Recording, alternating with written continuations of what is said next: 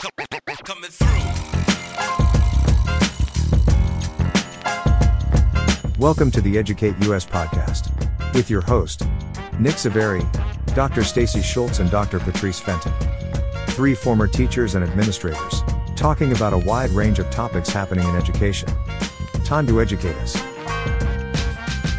Hello, everyone, and of course, thank you for coming back to the Educate US podcast. Make sure you can find us across all podcast platforms. Rate us, review us, five stars, of course. And while you're there, by all means, just share what your thoughts are via review or email the show at theeducateusshow at gmail.com. All one word. We keep it real simple here. And we want to hear from you. And speaking of people that we want to hear from, today we're going to talk to some friends of ours specifically contacts that Stacey's had from the past who are doing amazing work both locally in New York and nationally.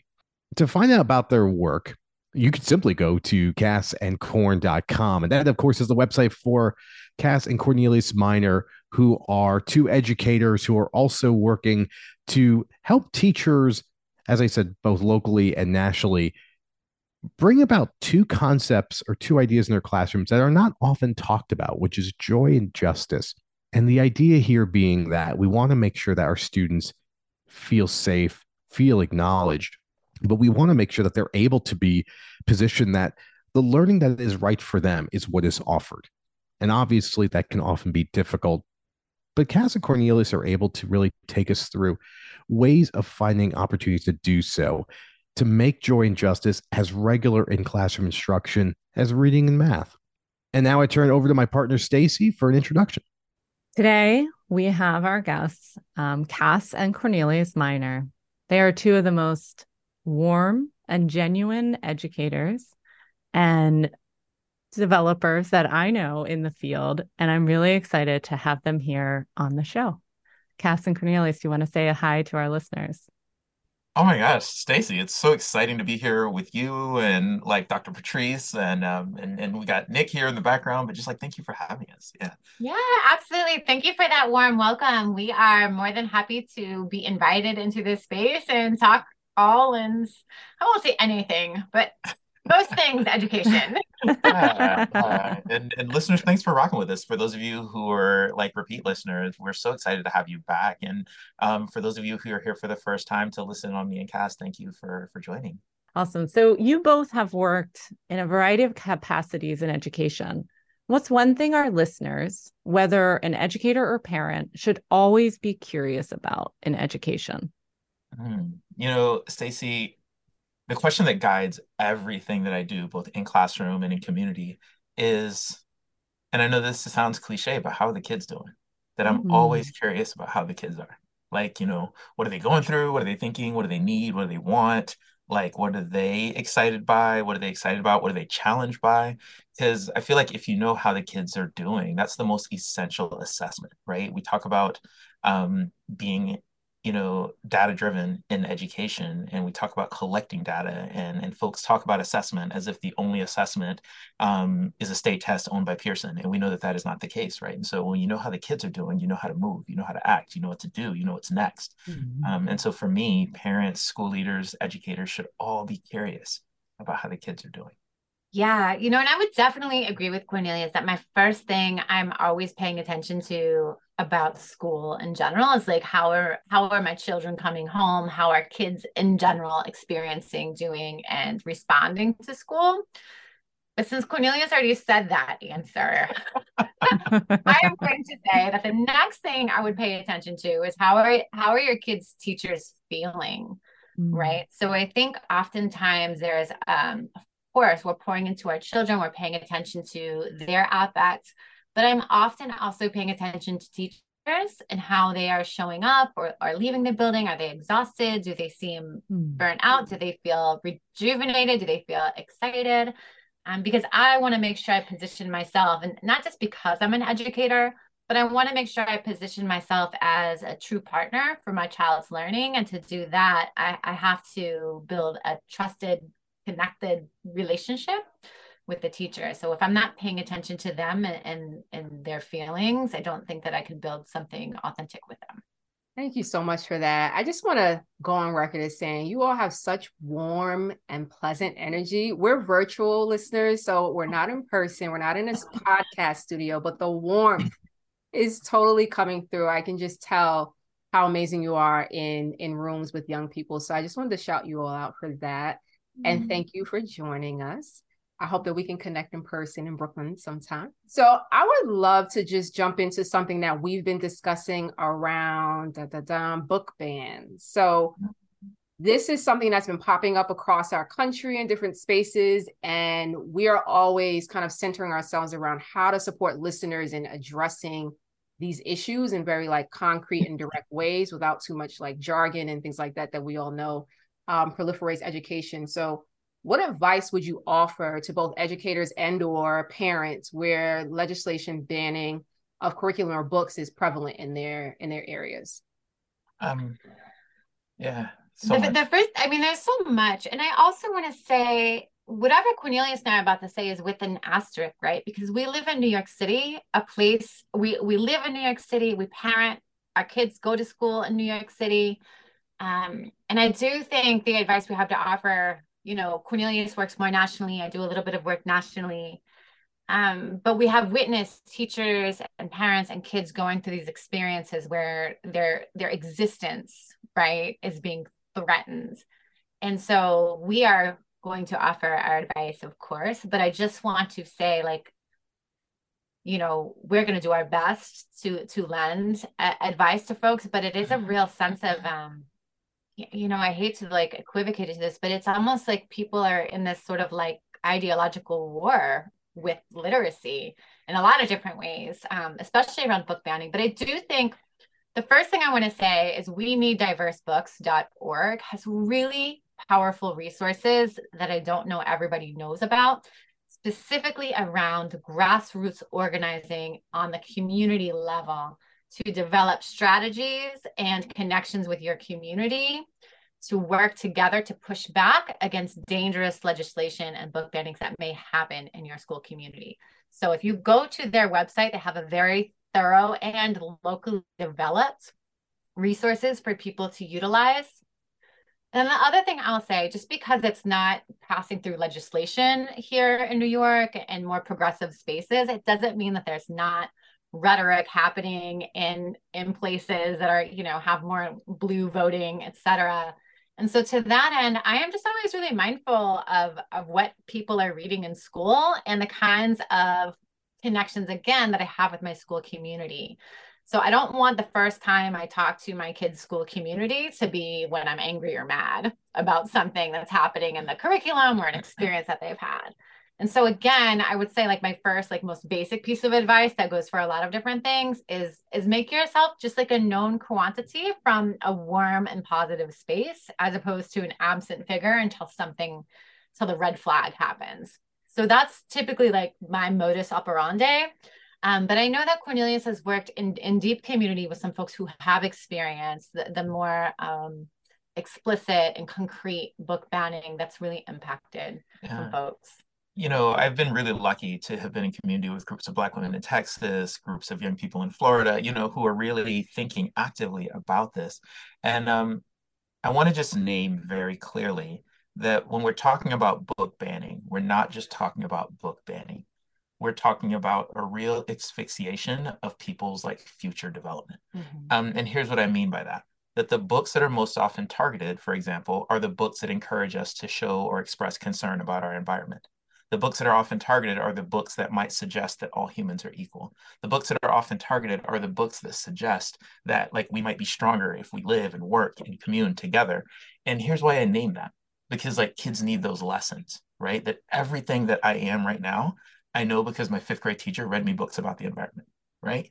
Everything that I am right now, I know because like I got a chance to study with people who were like really passionate about like unity, mm-hmm. right? And so if you remove those opportunities, you remove people's future selves, right? And so we're not just talking about like books today, we're talking about who Dr. Patrice can be tomorrow, right? We're not just mm-hmm. talking about books today, we're talking about who Stacey might be 20 years from now when she graduates from college. You know and so like that's what really terrifies me is that all of my advocacy i can point back to the storybooks where that advocacy like came from right? You know and so people are like oh how did you become cornelius? I'm like oh because these people read to me these books that like inspired my concern in these issues.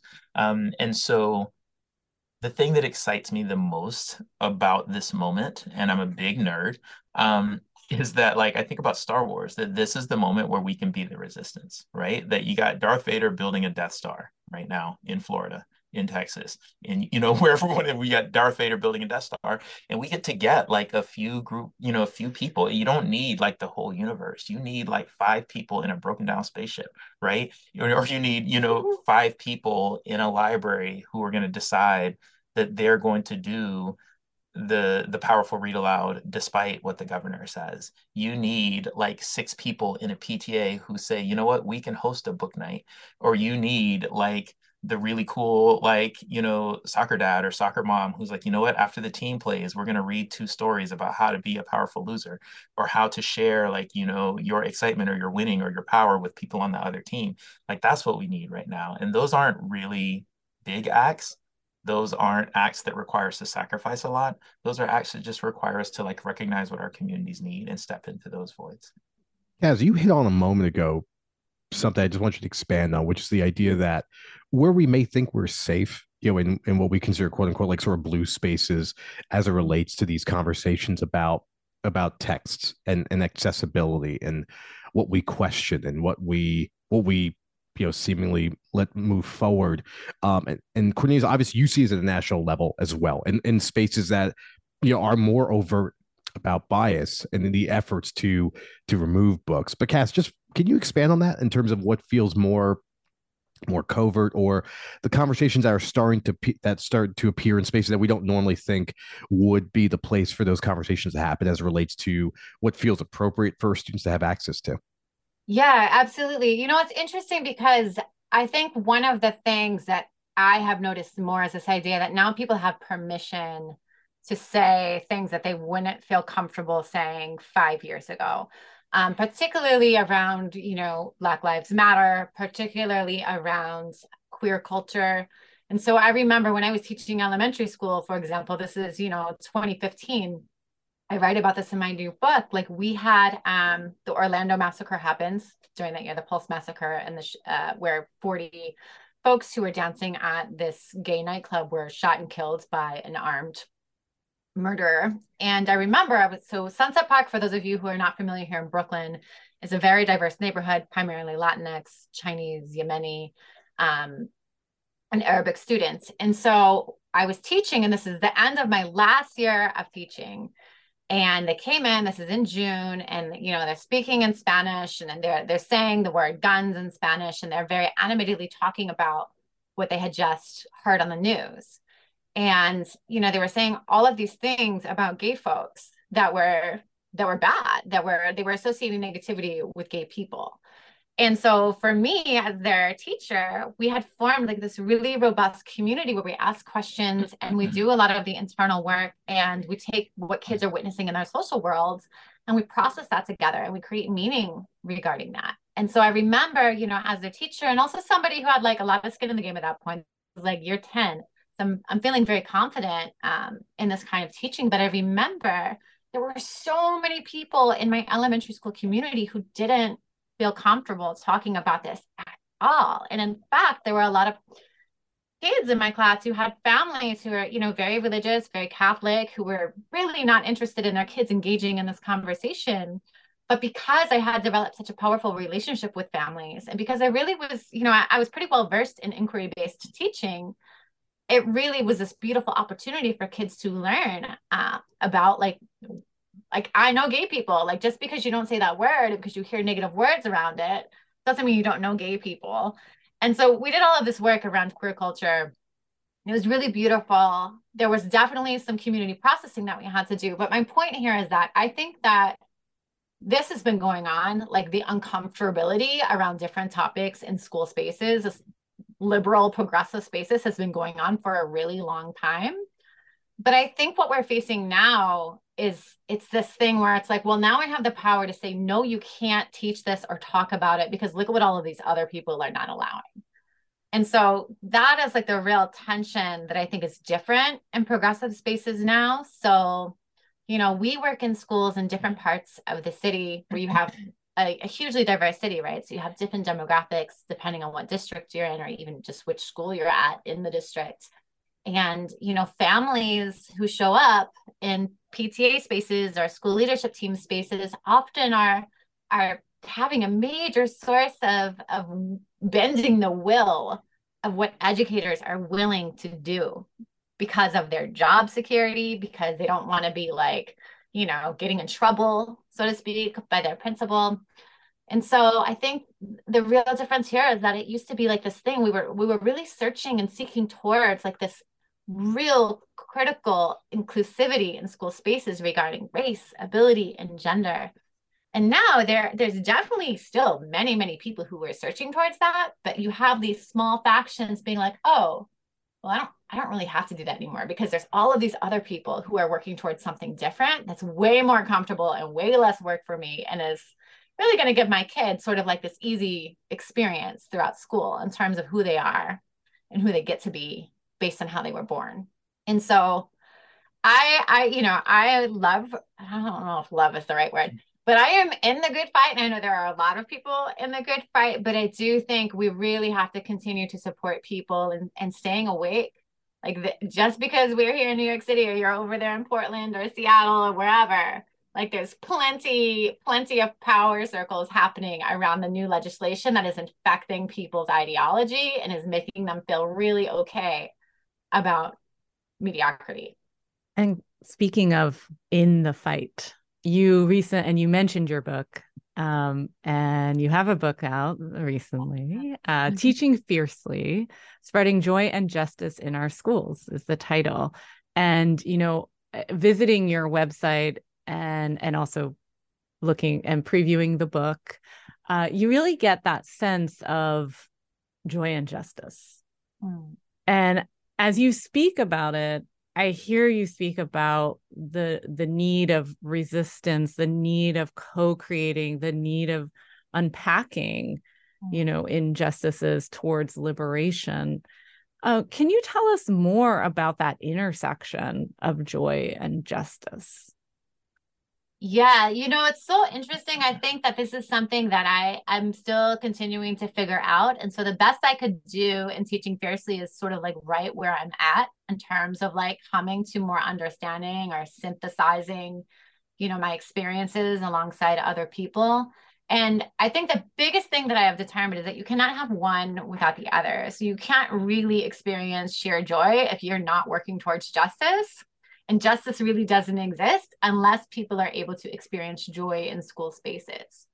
And so, part of where I think we're at for a lot of educators, uh, families who are sending their kids to school, and especially the children who are within it, is like we are having to work our muscles in different ways to find joy in, in unlikely places, right? So, I think oftentimes people, you know, the sort of Western construct of joy is like, the graduation celebration or like the birthday party or like you know going for ice cream and things like that. And i think for those who are in education for a long time and still like really are in it for the love of the game like you know i'm assuming all of you and a lot of folks in our network is that we are finding joy with the with the work that comes towards like finding justice alongside it and so one of the one of my favorite things that I had the opportunity to write about is just the relationships I was able to build in the communities of teachers and families and kids I worked with. And that kind of joy doesn't necessarily come from you know, people hire like professional development. There will be like, you know, community celebrations and things like that. But I think the regular, typical, you know, hallway like hallway connections, the teacher lunch experience, the moments in the copy room when you're like mm-hmm. having coffee and you're like trying to fix the machine and your your friend comes over and helps you figure it out. Like that series of those like micro interactions over time are the most powerful sources of joy for people in school communities. And that really comes from the organic bonds that you develop over time. And I think when you really have those that series of bonds, then you can really talk about the more meaningful stuff that mm-hmm. makes a huge difference for how kids are able to experience school and how you are able to talk about things that you haven't figured out yet. Because if we can't talk about what we haven't figured out, then it's like, what are we doing? And I think we I think we see and witness a lot of that in schools. People are afraid to say what they don't know because of all of these other, you know, consequences mm-hmm. that come from, you know, various sources of hegemony. so I was poking around on your website and this phrase popped out at me. Mm. Every single person who participates in school is operating in an in between space. I'm so intrigued. Can you say uh-huh. more about that?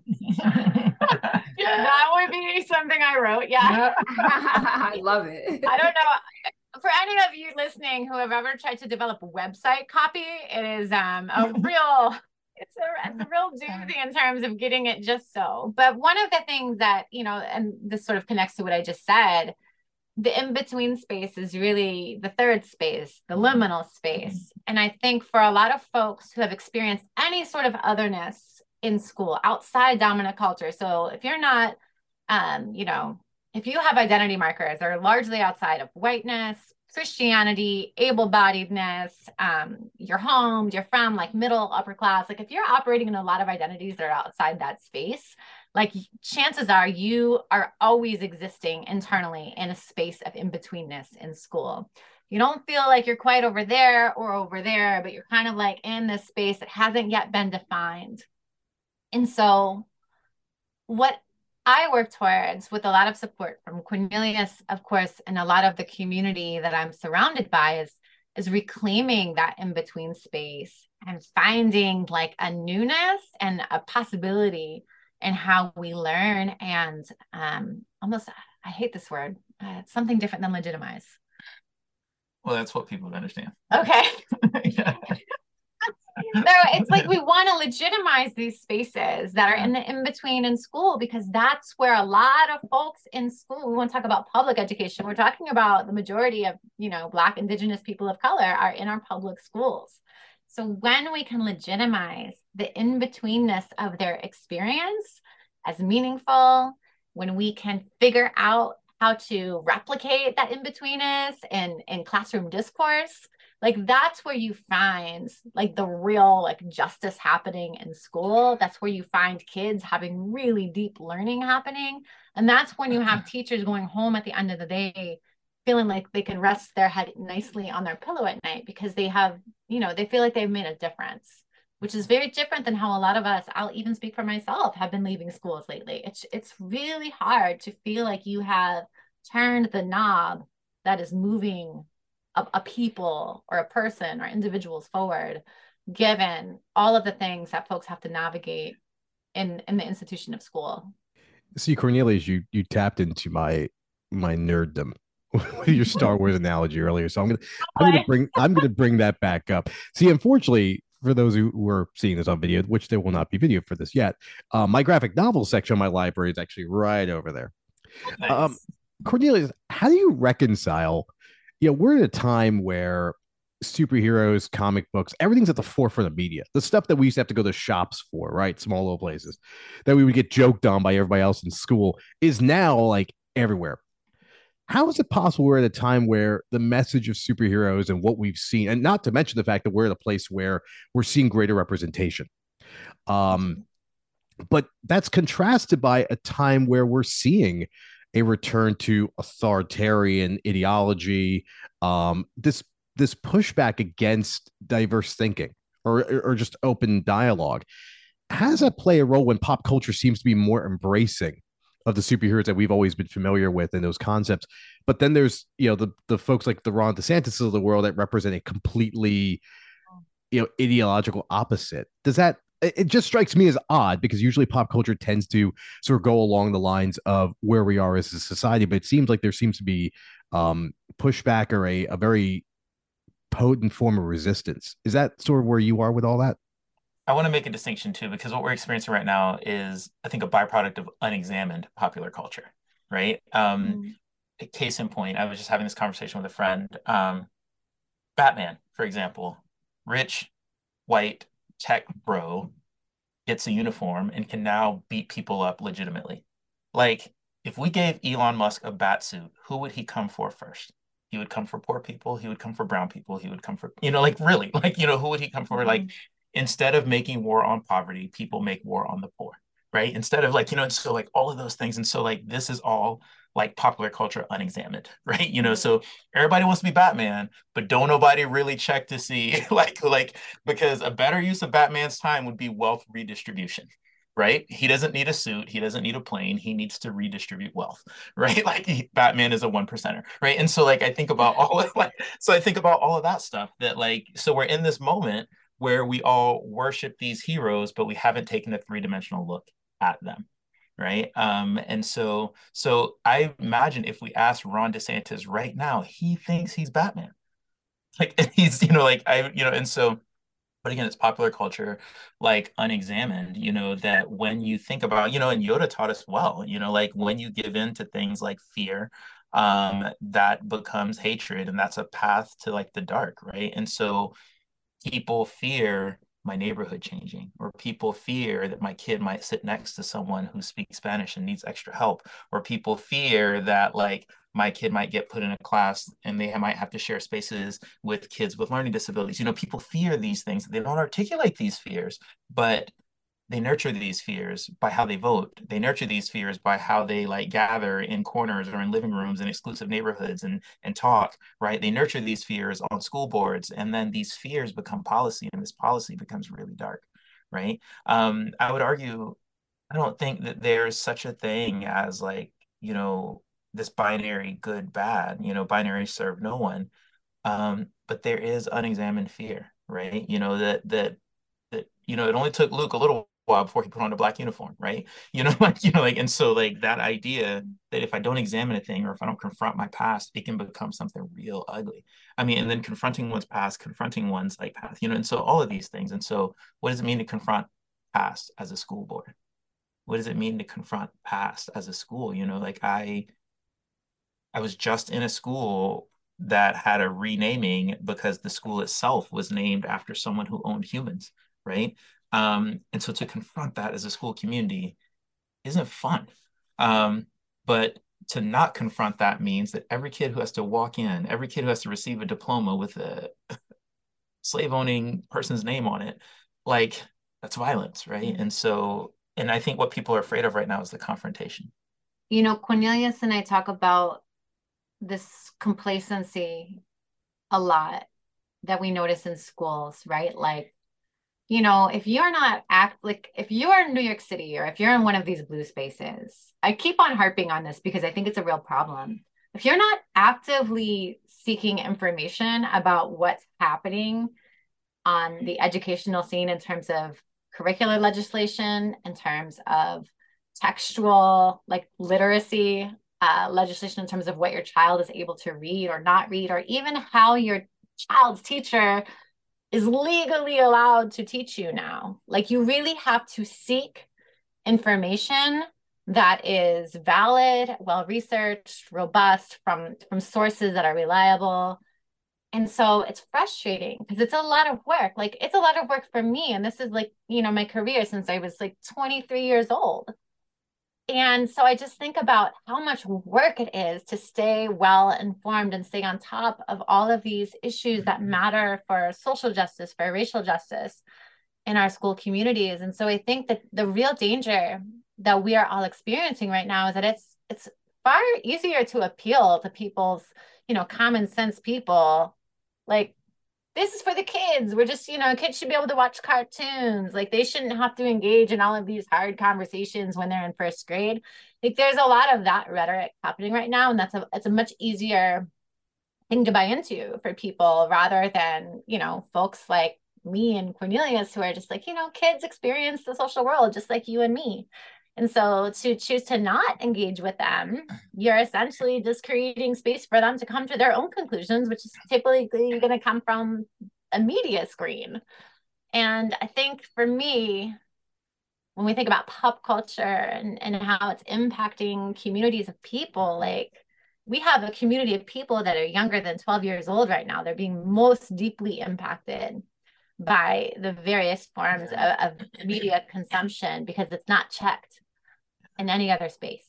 even simple things. I was having a really profound conversation with an assistant principal about vaping in middle school. Mm-hmm. She's having a really difficult time with her sixth graders vaping.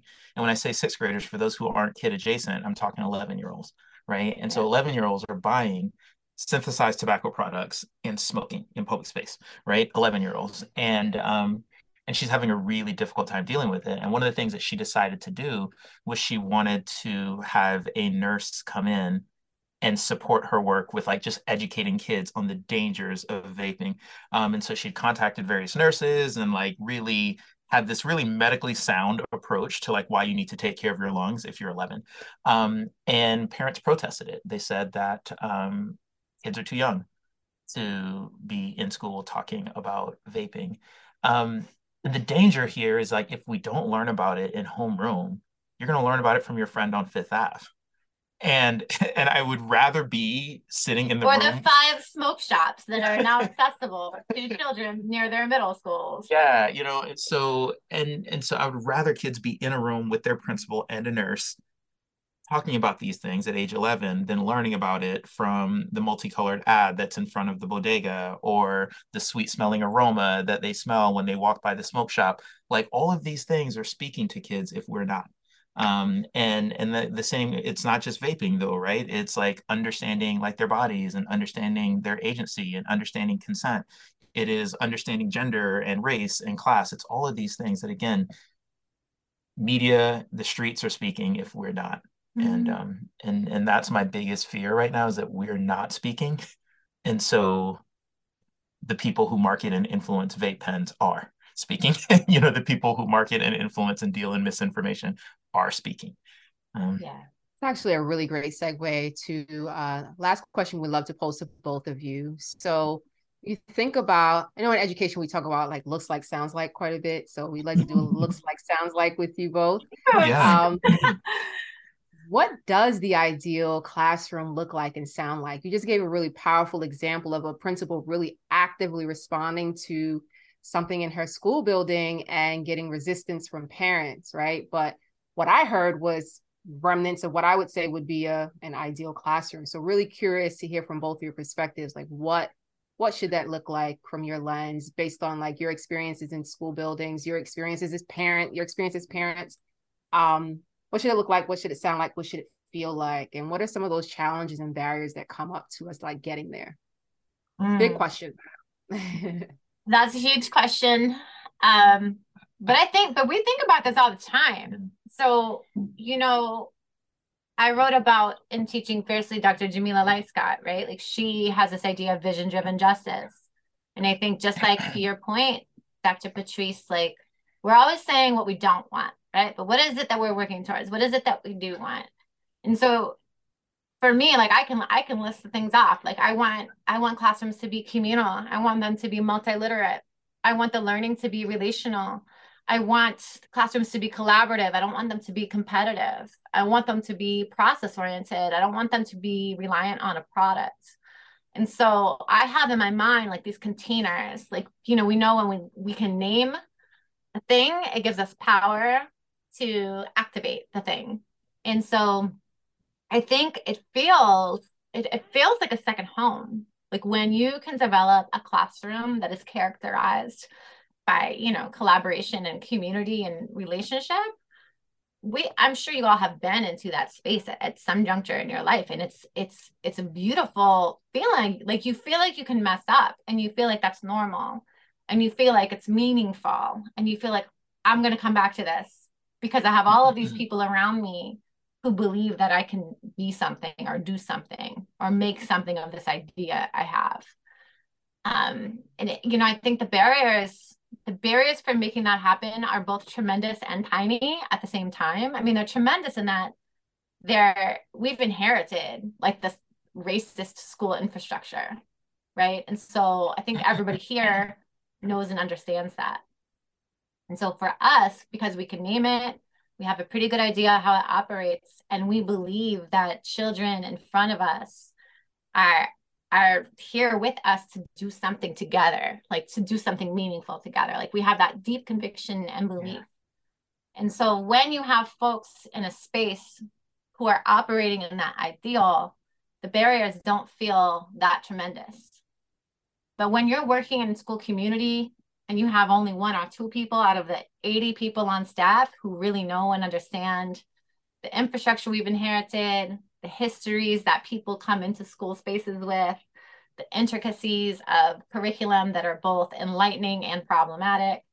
There, it, it feels like you're just unpinning so many different things. It, it feels overwhelming, and that that like I have experienced mm-hmm. many times. Like it feels like, oh my gosh, I don't know if my time spent here is valuable at all. Like I don't know what I'm doing. And I've been doing this forever, it feels mm-hmm. like. Um, and so sometimes I don't know, there are some days where I'm just like, oh my goodness, this feels so hard and impossible. But there are other days where I'm just like, hell yeah, like we can do this. this is different. Kids are thriving, people, teachers are thriving, families are excited. And so we experience like, you know, I feel like the best and worst you know and educational spaces. And uh Kass, like this makes me think about like I'm so it's the end of the school year here in New York City. And um and so the eighth graders who are leaving middle school right now, and I, I live in middle school.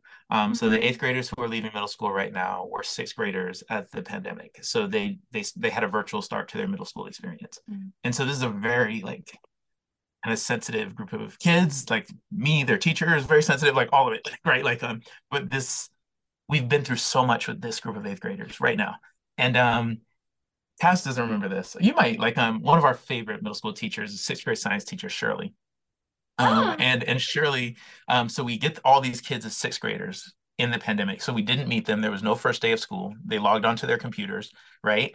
And um, and one of the things that Shirley did during lunchtime was she had basically like a cooking show. How she, could I forget that? Yeah, she would she would like so the kids would just be on their computers because they were all we were all at home and she would be making her lunch, but she would leave the Zoom on. So it was this Rachael Ray style cooking show that she would do on Zoom and the kids would just kind of like lurk around and watch her making her lunch. And so every day they would see her making like a sandwich or like peanut butter, you know, like, but it was like basic. It wasn't even like fancy, but she would just like cook in front of them because we were all on Zoom and nobody knew what to do. Um, and so fast forward now, this eighth grader who's leaving, like, remembered the recipes. Mm-hmm. And like for me, like that's, we were all so broken. And this mm-hmm. kid, like what he held on to was the recipes. Like, and like, that's what the ideal looks like. That she's a science teacher. I don't know if he, that kid met all the state level competencies in science, but that kid felt seen and held and affirmed. And he, three years, like, we're in the third year, and he remembers every recipe. And it doesn't have to be like everybody go out and do a cooking show, but like everybody go out and think about what children need everybody go out and like identify what you can contribute to that need. Everybody go out and find the space to make that happen in your school day. Like that's the ideal, right? So I don't want to be after this podcast, everybody doing a cooking show. That's not it. Well, I mean, the thing, uh, Patrice, you know, to, to Cornelius's point, like the story, this anecdote that he's sharing, it's like, this is the challenge we experience things like this. We witness them. We support teachers. They're they're coming up with these creative ideas all on their own. Um, and then they're rewarded for it, right? Like you know, kids are productive. They're engaged. Like all of their Zoom cameras are on. Like you know, everybody's like, great work, right? But I think the challenge becomes like, how do you help people understand the effort and assessment and understanding and connection a teacher like Shirley is doing to get it to the space where the kid, the child is remembering of all of the things they experienced in middle school, the lunchtime cooking class with Shirley. Right. And so I think it is understanding like that deep, like that deeply rooted relationship you have with students. And it's also using our intellect and our knowledge to name what is happening here so people understand it and they don't say like Cornelius is talking about like I want everybody to institute a cooking class during lunchtime and then this will happen. Like it's not that, right? So what he's talking about is, you know, Shirley is able to develop relational learning. One of the things we know about relational learning is that it matters most for kids who traditionally or historically have not done well in school. So if I'm designing a curriculum and I'm examining it across seven days or three weeks, where are all of the points of connection I have to students that are helping me build relationship with them and them building relationships with one another. And so it's twofold, right? It's the affective learning that Cornelius is describing, but it's also folks like us who need to do a, a concerted effort and a prolific effort of helping people know and understand what it is teachers like Shirley are doing so they can understand and implement it in their practice too. Well, thank you both. It's been really amazing to have you on. But before we go, on that note, Kass, you're leading us right to a beautiful moment to tell the listeners how they can follow you all and hear about how you are prolifically sharing and how they may um, also work with the two of you because I know you both do a lot of work in schools. You spoke to that. How can our listeners learn more? Yes, so Cornelius and I are very easy to find. Uh, you could first go to our website, kassandcorn.com. That's Kass with a K. And through our website, you know, uh, it was referenced several times here. There's, there's lots of fun morsels of information, but you can also just send like a, a con- there's a contact form there if you're interested in working directly with us. Um, but I also just invite you to sign up for our newsletter. You can also do that on our website. We have a lot of like new offerings. We have workshops based in New York City here through the Minor Collective, our LLC and community-based organization that we run. We're heavily active on social media. Uh, so at Miss Kass one for me, the number one. Cornelius at Mr. Minor on Twitter, M I S T E R M I N O R, and then my name Cornelius Minor on Insta. Absolutely. So we're all over the place. We have a we have a pretty heavy digital footprint. Um, so you can find us there, but I would say the safest bet is to go to our website. That's that's the most genuine, um, genuinely curated Kass and Cornelius endeavor that you will come across. And then, of course, you'll find um, I have a new book, Teaching Fiercely, Spreading Joy and Justice in Our School. Lots of information there and how to order it. It's everywhere Amazon, Barnes and Noble, all that good stuff. And then Cornelius also has his evergreen text on year five. We got this. What's the colon after we got this? Uh, I don't even remember. like I'm not a great salesperson. Need... I like writing books. I don't I don't know if I love selling them. we got this. Amazing. well, thank you both. Yeah, and both the books and the titles are also on the website and as you mentioned on your easy to find on social media and and highly recommend both of them. So um, again thank you both for being here with us today. Thank you so much for having us. We really appreciate being here with you. Thank you for listening to the educate us podcast subscribe to the show available wherever you listen to podcasts and please please please leave us a review or comment wherever you can we want to hear from you. If you have a question, comment, or just want to be part of the conversation, email us at theeducateusshow at gmail.com. This has been a production of Leon Media Network. I'm Nick Saveri. I'm Patrice Fenton. And I'm Stacey Schultz. We'll see you next time.